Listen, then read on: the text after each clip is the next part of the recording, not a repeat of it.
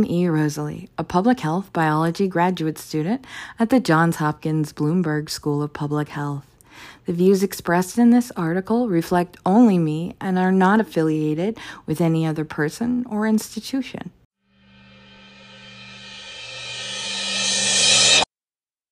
Now for the feature from Novel Science, written and researched by E. Rosalie, and published by Rant in February of 2021.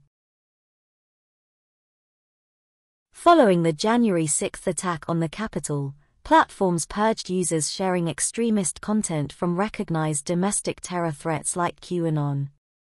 Censorship, specifically of conservatives, became a major theme in the Russia Today Telegram channel. Content sets up Putin as a true defender of free speech at the same time it has played up the censorship threat. Never mind that Putin is likely responsible for the deaths of at least 22 journalists. The shift may hint at their ultimate aim. See the text for an image showing a recommended article from Russia Today's website in the first week in February.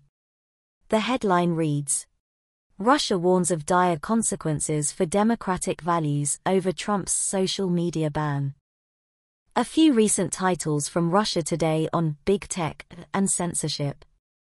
February 3rd.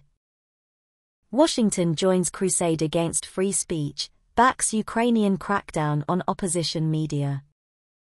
February 3rd. Putin says freedom of speech online must be defended against social media companies intent on making profit at any cost. January 19th. Words are violence. Voting is terrorism. Free speech is a threat. Where the media establishment can't win, they'll redefine. A screenshot from another Russian state-controlled news outlet reads, Putin says freedom of speech online must be defended against social media companies intent on making profit at any cost. The change to Russia Today's Twitter bio caught my eye following a notable change in the outlet's messaging. The new description invites people to Telegram, where Russia Today promises no censorship.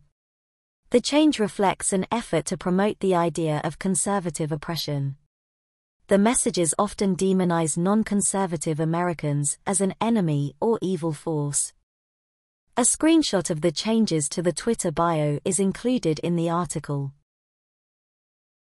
Russia Today's Telegram messages are rife with well-known authoritarian propaganda tactics, what about isms, demonization, discrediting reliable sources of information, and appeals to fear. Comment sections provide a location for the high-level engagement needed to push audiences toward radical ideologies. Polls in the channel could help Russia Today to create even more effective content with real-time intel on its target audience. Russia Today updated the Twitter bio on February 1. The Telegram channel sprang to life on or around January 9. Though the channel existed before, activity before January 9 starts in 2018. The channel has either been silent since, or deleted content back through 2018. For more Telegram messages and word maps from the Telegram messaging please see the library linked in the article. The change in tone in the Telegram channel may suggest that they know readers there more readily tolerate extreme content. If not, this could work to thin the herd uh, and narrow the pool of people they should aim to influence. The Digital Forensics Lab wrote that extremist groups use channel and message forwarding features to direct users to increasingly violent content. Russia Today behaves similarly. The channel shares divisive content from Russia Today, but it also shares extremist or hyper-partisan American voices. The Kremlin exploits what the Soviets called a polesny duok, which translates to a useful idiot or in English. People who hold views that run contrary to democratic values or who frequently present share misleading or false information can be amplified to serve the Russian agenda. Authoritarians have the advantage in the short term when it comes to information warfare. Bad actors pollute Western media by exploiting free press, speech, and by abusing the fairness doctrine. Although that is no longer an official regulation, credible outlets often continue to present all major stances on an issue.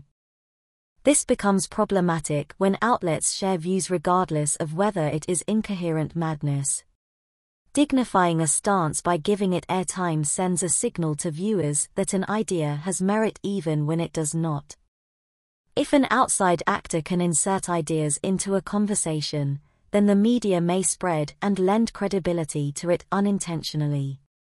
Russia achieves a similar aim by elevating the voices of people in the US whose views benefit the Kremlin. Recent examples of Russia today using hyper-partisan or misleading American voices. February 3rd.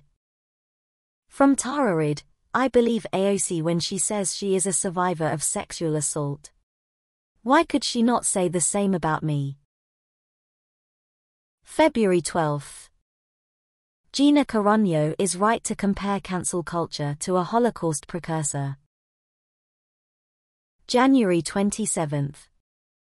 As the most banned woman in the world, I know conservatives are being censored by big tech. It's blatant election interference.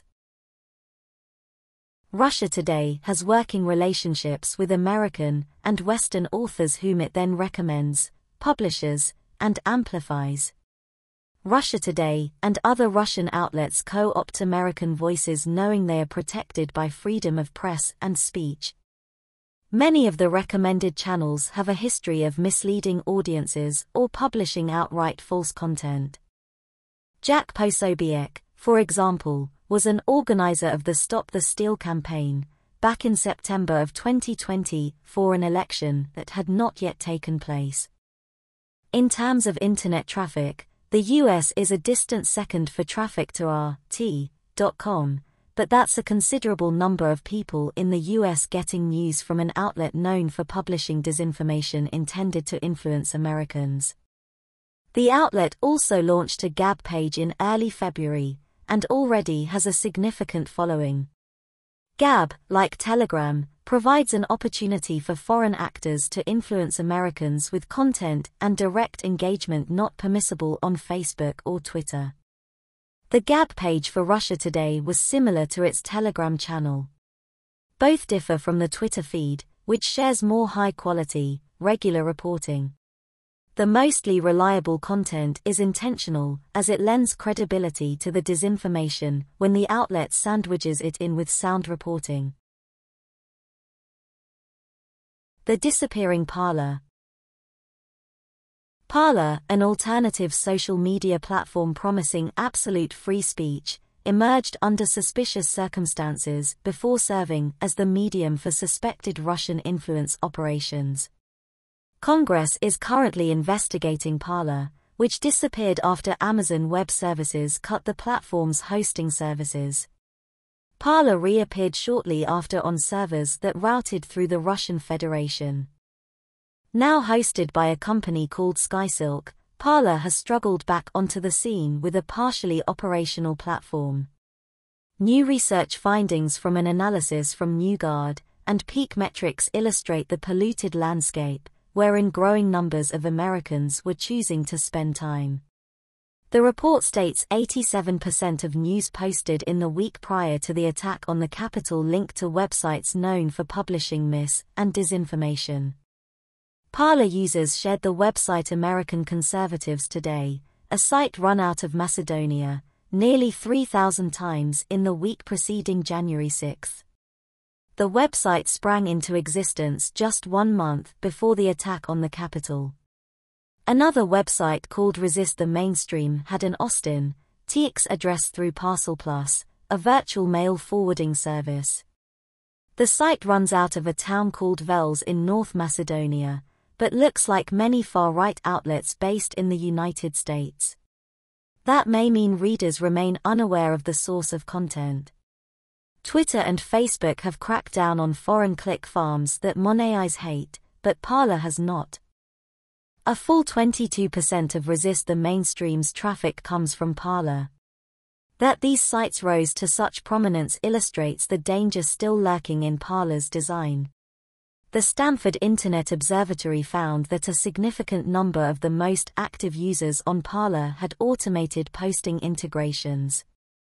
Entire networks of fake accounts led users to scams offsite.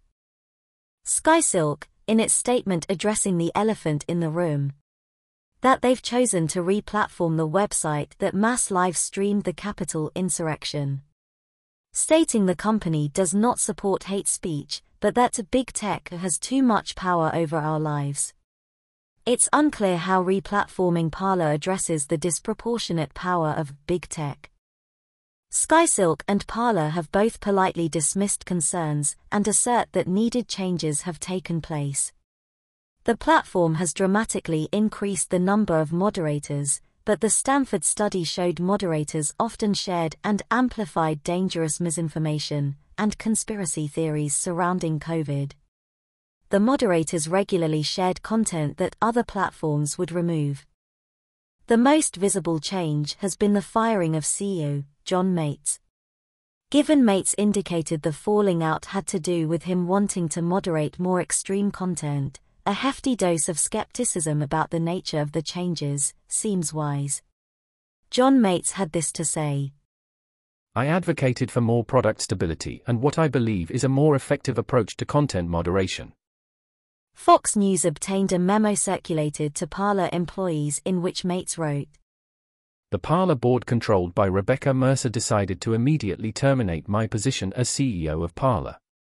I did not participate in this decision. Few guardrails exist, and the site's vulnerabilities, which mostly endure, could permit adversaries to collect kompromat, a Russian term for blackmail. Even observation could better enable parties wishing to aid extremists without contact. Real-time intel on their target will enable them to craft ever more effective material. A strategic communication memo from the Department of Defense stresses engaging the audience and adapting to feedback saying, anticipate, monitor, understand, and quickly counter or exploit the influence efforts. The guide testifies to the advantage our adversaries may gain. Although the site says it doesn't allow terrorists, spam, unsolicited ads, pornography, threats to harm, blackmail, and content that glorifies violence against animals, the lightning fast rise of Macedonian click farms shows that any changes to policy on the make little difference if not enforced. Discussions surrounding Parler have largely stayed tethered to the issue of free speech, a right that is not, nor has it ever been, absolute. Given the elevated terror threat, addressing the speech we're defending seems more relevant than ever. We can ill afford to be distracted. Censorship and American politics the most noteworthy shift in Russia Today's message is the intense focus on offering an alternative to censorship and recruiting the aggrieved to its Telegram channel. There the outlet posts frequently about censorship on social media. Dozens of studies and analyses over several years have shown that platforms do not unfairly target conservatives. Right-leaning posts routinely make up a supermajority of the daily top-performing posts on Facebook. More right-leaning accounts than left were purged following January 6, but, critically, no evidence suggests it was because they leaned right. See the text for a data visualization from Nature Journal that shows removed accounts by political affiliation. Still, conservative leadership persists in making unfounded claims. Intentional or not, these assertions are likely to be politically advantageous, because they create a shared grievance, a phenomenon where smaller differences fall from focus and people unite against a larger threat. Follow the leader. The power that leadership has over the attitude of followers is tremendous as sufficient to make people accept stances that go against their values. Masks are a prime example of the influence leadership has over public reaction. The opinions of others affect us much more than we like to believe, and views, much like a virus, can infect via superspreaders.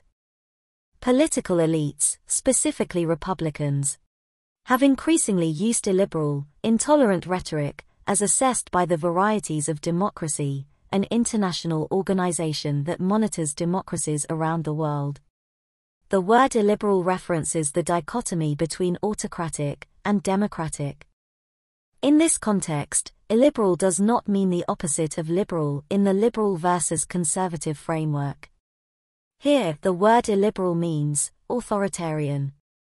See the article for a graphic depicting the movement of political parties over time, in democracies around the world. Political elites in the United States have almost certainly played a role in propelling Americans to violence in multiple instances. Extremist activity in the US has surged in the past several years, especially on the far right. Former Trump administration official Elizabeth Neumann explicitly stated that political rhetoric has contributed to domestic extremism, both generally and specifically. Words like invaders or criminals appeal to an audience's fear. Nefarious actors can then leverage that fear to influence them. The skewed growth of far right extremism isn't because extremism is exclusive to the right. It's not, to be clear, far left and jihadist extremists exist and pose a real threat, however, neither currently poses anywhere near the danger posed by violent far right actors. Despite knowledge of the growing far right threat, the Trump administration focused on far left and jihadist extremism. This choice permitted the unchecked spread of far right extremism. Unfounded claims of censorship help extremists recruit by generating fear. Fear and uncertainty negatively affect our critical thinking, and those who feel persecuted or silenced become more vulnerable to both extremist recruitment and manipulation by malign actors who wish to shape our opinions and choices.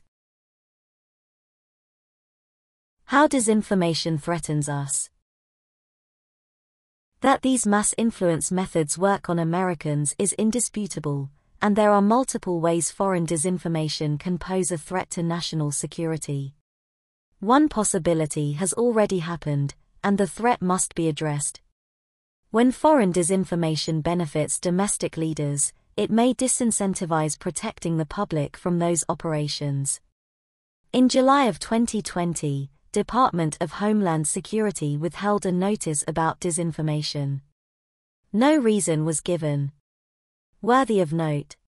The disinformation disadvantaged then presidential candidate Joseph Biden. See the text to read the email that shows a political appointee stopped the intelligence bulletin from going out. A copy of the bulletin has been included as well. Anytime foreign actors are allowed to mislead the public, that puts the public at risk of being manipulated in unforeseeable ways. Nefarious actors won't stop at disinforming on the subjects our leaders want. In the right circumstance, this could pose an existential threat. During the 2016 election cycle, Russian linked Facebook pages planned anti Muslim and pro Muslim rallies at the same location and time in Houston, likely in the hope of sparking violence. I've included a sampling of posts made by Russians pretending to be Americans that came from the Texas Tribune. Moving Americans to act in public is something the Kremlin already knows how to do. Thus, allowing disinformation to take root in the country is to aid and abet an adversary in an attack on the US. At the same time, it further erodes the public's grasp on reality and ability to discern what is true.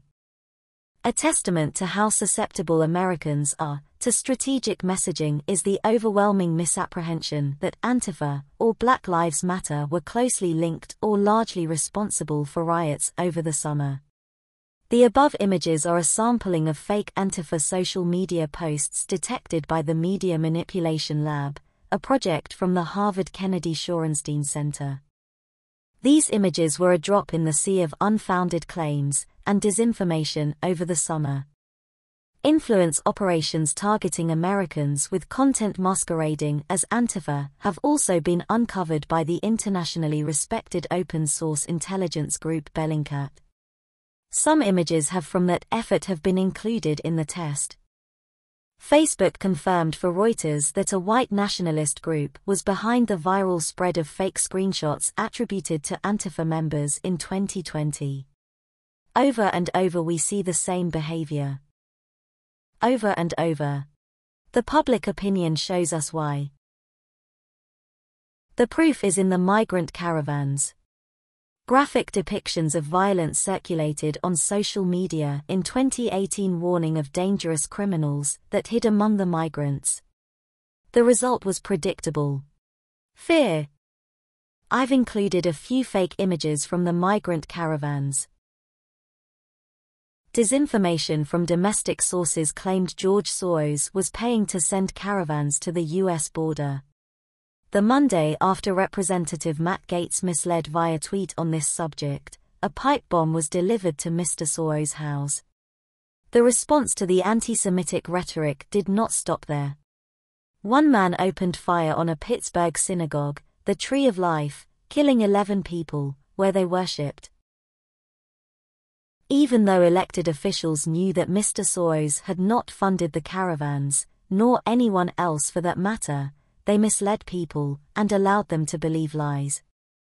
Those lies cost lives, words matter. Words have the power to shape our reality, to cause us to misremember things, to overlook some facts and not others, and they have real consequences even when they are false. Much in the way, the threat from Antifa was engineered through media manipulation. So too, have the claims of censorship been skillfully engineered? An example of how it works can be seen in the article titled, Twitter Banned Project Veritas. Then, influencers manipulated our perception to make us feel censored. In another instance, the largest Facebook page attributed to a Black Lives Matter had almost 700,000 followers, more than twice as many as the official Black Lives Matter page. The fake page made at least $100,000, though the person behind it was not based in the US or affiliated with the real Black Lives Matter. The Institute for Strategic Dialogue examined Black Lives Matter and fake activity online. Here are the key findings from the report. The dominant disinformation narrative regarding Black Lives Matter seeks to portray the ongoing demonstrations around racial injustice in the US as a predominantly violent protest movement. A common characteristic in this disinformation conflates the movement with Antifa, the left-wing anti-fascist movement, using the terms interchangeably to describe recent protests and protesters. Further to this, language describing protesters as rioters, terrorists, and thugs is common. The leading voice in pushing this narrative is Andy Ngo, editor-at-large with the right-wing news site Post Millennial. Of the 50 most widespread posts containing Black Lives Matter disinformation, Ngo's tweets feature 21 times. Frequent attempts were also made by leading right-wing voices to use the merging of Black Lives Matter and Antifa to target Joe Biden by claiming he has failed to denounce violence at racial injustice protests. Disinformation targeting Black Lives Matter spiked after the 23rd of September, the day the grand jury announced its decision to bring no charges against Louisville police over Breonna Taylor's death. In the minds of those whose reality had been shaped by disinformation, the threat of violence from anarchists like Antifa feels real. They feel silenced, as if their way of life may be taken from them. If one believes that Antifa rioted throughout the country over the summer, that conservatives have been silenced, and the election stolen, as was portrayed in these influence operations, the events on January 6 become more coherent. For that reason, it is all the more critical that those who deceived the public be held responsible, even more than those manipulated to act that day. But for propaganda, it would never have happened. Next section. The threat is not hypothetical. An old playbook, one authored by the United States, roughly outlines many of the Kremlin's actions thus far. Edward Bernays' book Propaganda formed the basis for the U.S. influence operations playbook used in Guatemala. The effort in Guatemala was successful. We helped overthrow the democratically elected leader of Guatemala. The damage done to the region then, and the dozens of other times the US has interfered in South America, continues to force people to flee toward the United States. A summarized quote from Bernays succinctly illustrates the methodology. If you want a man to buy a piano, don't tell him to buy a piano. Instead, implant the idea that it is fashionable to have a music room among the general public. Then buying a piano will occur to the man as if it is his own idea. Bernays' theory of influence did not work by directly convincing people. Instead, Bernays advised creating the circumstances that led the target to make the desired choice. The last step, in the US playbook used in Guatemala, was for the US to offer help to the side it favored. That may be the final step for other parties following the playbook too. Pictures of pages from the U.S. influence operations in Guatemala have been included in the article. The methods should sound eerily familiar. Bernays' book influenced the Nazi propaganda crafted to demonize the Jewish people during World War II. It's a testament to the lethality of this psychological weapon. Disinformation has the power to make normal people capable of the unthinkable. Perhaps more troubling is what it will make us overlook. The key insight of Bernays was his understanding that manipulating the public was not the same as convincing many individuals at the same time. If you can influence the leaders, either with or without their conscious cooperation, you automatically influence the group which they sway. The quote is from Bernays' 1928 book Propaganda. If we assume that Bernays is correct, then the best approach to break down a country would be from the top down. Ensure leaders are divisive, and the public will divide in time. That is precisely what has happened thus far. Two steps behind a 10 step lead. We were two years behind the influence operation that cast doubt on our 2016 election. Congress alerted the public to the Russian efforts to sow discord and undermine U.S. elections in 2017, nearly three years after the first known efforts. See article for clippings from the Senate Intelligence Report on Russian influence operations. The effect of this systematic attack has been visible for years now disinformation leaves people unable to tell what is true. Civil society and democracy require a shared reality. Without that, we cannot reach a compromise or understanding. Then, society breaks down. These efforts ultimately constitute an assault on the US, although disinformation traditionally exists below the threshold for war. Russia today may simply wish to continue dividing Americans. Still, we should not discount the possibility the Kremlin is presenting itself as sympathetic, in a bid to align itself with aggrieved Americans against a shared enemy. Other Americans. A report from Free Russia that contained translated K.G.B documents reads Psychological warfare is planned comprehensively to the entire depth of operative construction of the enemy's opposition group. If we understand active measures operations, the Russian term for political warfare, as intentional, then the shift in messaging may indicate a specific aim. Americans who see an adversary as preferable to other Americans constitute a grave vulnerability. In 2018, men attended a Trump rally in shirts that read, I'd rather be Russian than a Democrat. That should have been a wake up call, but it wasn't. We now have Americans who wish to overthrow the government, and one who stole the Speaker of the House's computer, intending to give it to Russia. That this is the same country that has been flooding the US information spaces seems unlikely to be coincidental. A Kremlin directed Facebook operation tried to instigate violence in the US years ago, and the people who arrived at the intentionally scheduled opposing protests at the same time and location remained unaware of the organizer's identity until after. Incentives already exist for political figures via dark money, So it's not inconceivable that civilians could be motivated similarly. We have evidence that Russian money may have flowed through the NRA to the US, but that is hardly the lone instance. Russia has over $1 trillion in dark assets around the globe. The country also frequently uses oligarchs to do its bidding. A recent analysis found that the Kremlin's dark money poses a serious national security threat to the United States because this money can be exploited and steered by the Kremlin for espionage, terrorism, industrial espionage, bribery, political manipulation, disinformation, and many other nefarious purposes. Money travels from Russia to the Cayman Islands and then travels to the United States. Mostly through the state of Delaware. And the United Kingdom. Both the US and the UK have suffered major assaults on the democratic process that required inside assistance. Most worrisome of all.